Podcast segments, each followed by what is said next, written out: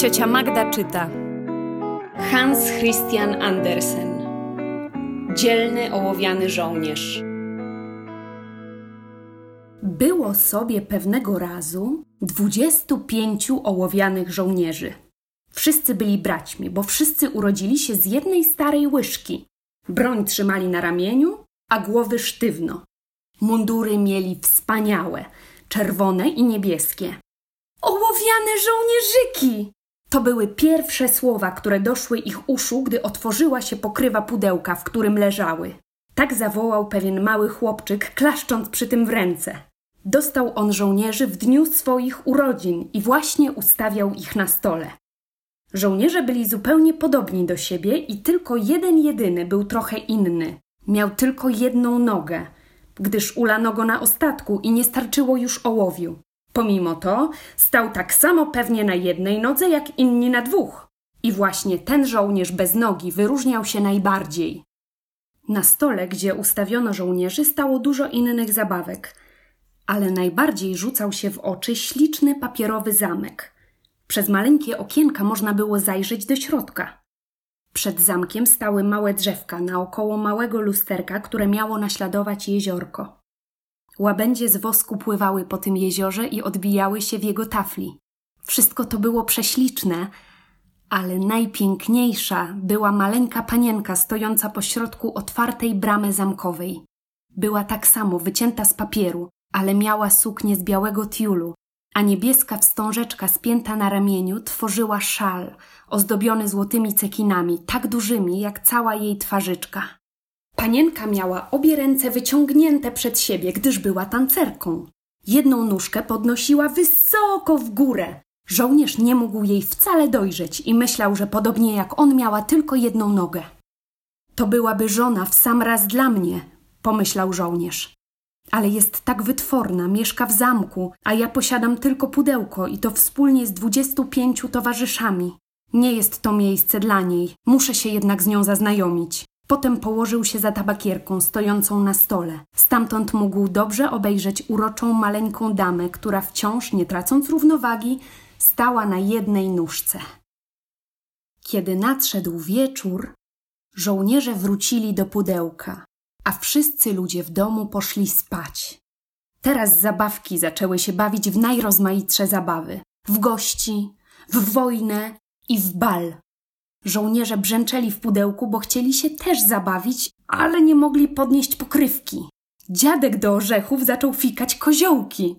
Rysik bawił się z tabliczką. Był taki hałas, że kanarek obudził się i zaczął mówić. I to wierszem. Jedynie ołowiany żołnierz i mała tancerka nie poruszali się ze swych miejsc. Ona stała na palcach jednej nóżki z rękami wyciągniętymi przed siebie, on stał na jednej nodze i ani na chwilę nie odrywał od niej oczu.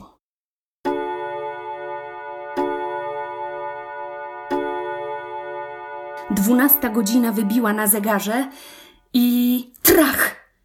Odskoczyła pokrywka tabakierki, ale w środku nie było tabaki, tylko maleńki czarny diabełek. Była to prawdziwie czarodziejska sztuka. Żołnierzu! powiedział diabełek. Czy nie chciałbyś lepiej zachować oczu dla siebie? Ale żołnierz udawał, że nie słyszy. Porachujemy się jutro! powiedział diabełek.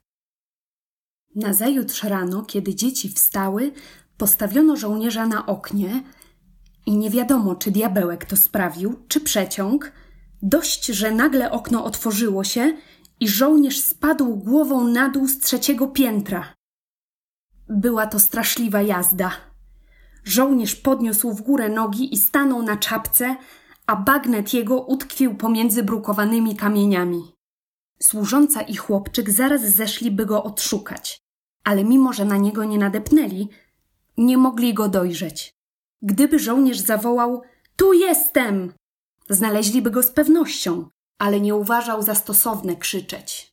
Był przecież w mundurze. Zaczął padać deszcz. Krople były coraz gęstsze. Prawdziwa ulewa. Kiedy przestało padać, przyszło dwóch uliczników. Patrz no, powiedział jeden. Tam leży ołowiany żołnierz. Niech się przejedzie łódką. Zrobili więc z gazety łódkę, posadzili w niej żołnierza i puścili z biegiem rynsztoka. Obaj chłopcy lecieli obok i klaskali w ręce. Na Boga, jakie wielkie fale były w rynsztoku. Papierowa łódka kołysała się w górę i w dół, to znów obracała się w kółko, tak że w żołnierzyku zamierało serce, ale nie pokazał tego po sobie. Pozostał niewzruszony. Patrzył prosto przed siebie i broń trzymał na ramieniu. Nagle łódka wpłynęła pod długą kładkę i zrobiło się ciemno jak w pudełku. Dokąd płynę, myślał żołnierz.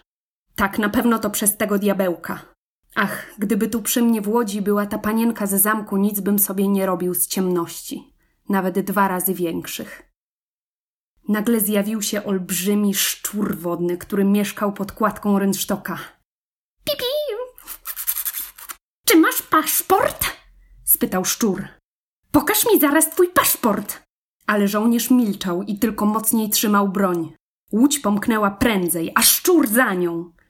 Uch, jakże zgrzytał zębami, jak głośno wołał do płynących słomek i drewienek. Trzymać go! Trzymać! Nie zapłacił cła! Nie pokazał swego paszportu! Ale prąd był coraz silniejszy. Żołnierz tam, gdzie kończyła się kładka, widział już światło dnia. Jednocześnie słyszał jakiś złowrogi szum, który mógłby przerazić najodważniejszego człowieka. Tam, gdzie kończyła się deska, spływała z szumem woda do kanału, co było dla żołnierzyka tak niebezpieczne, jak dla nas spłynięcie w łodzi do olbrzymiego wodospadu.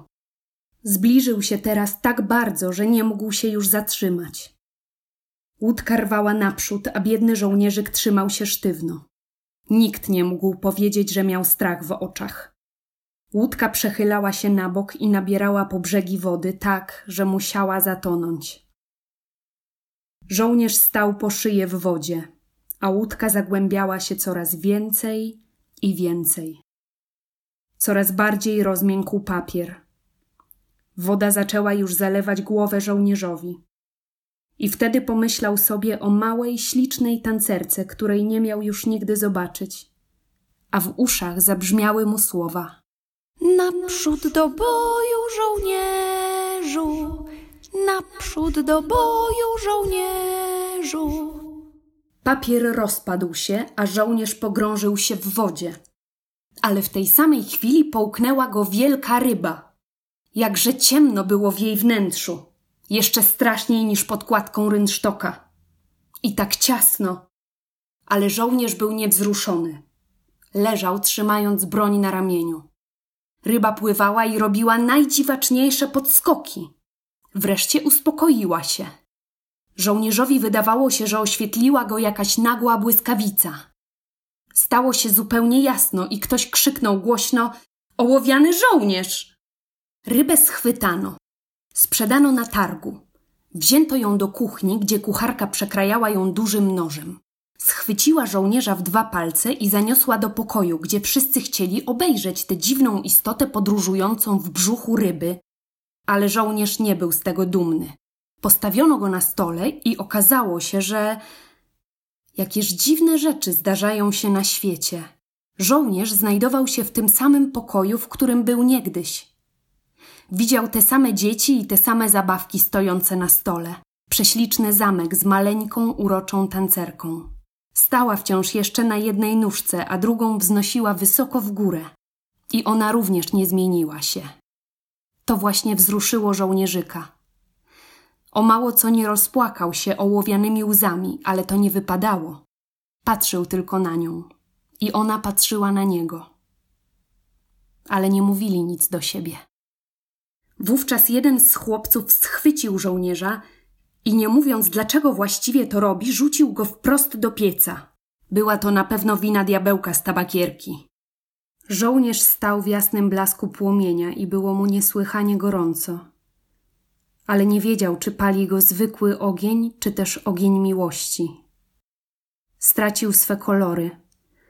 Ale czy stało się to w czasie wędrówki, czy też z powodu zmartwienia – tego nikt nie mógł powiedzieć. Patrzył na maleńką panienkę i ona patrzyła na niego.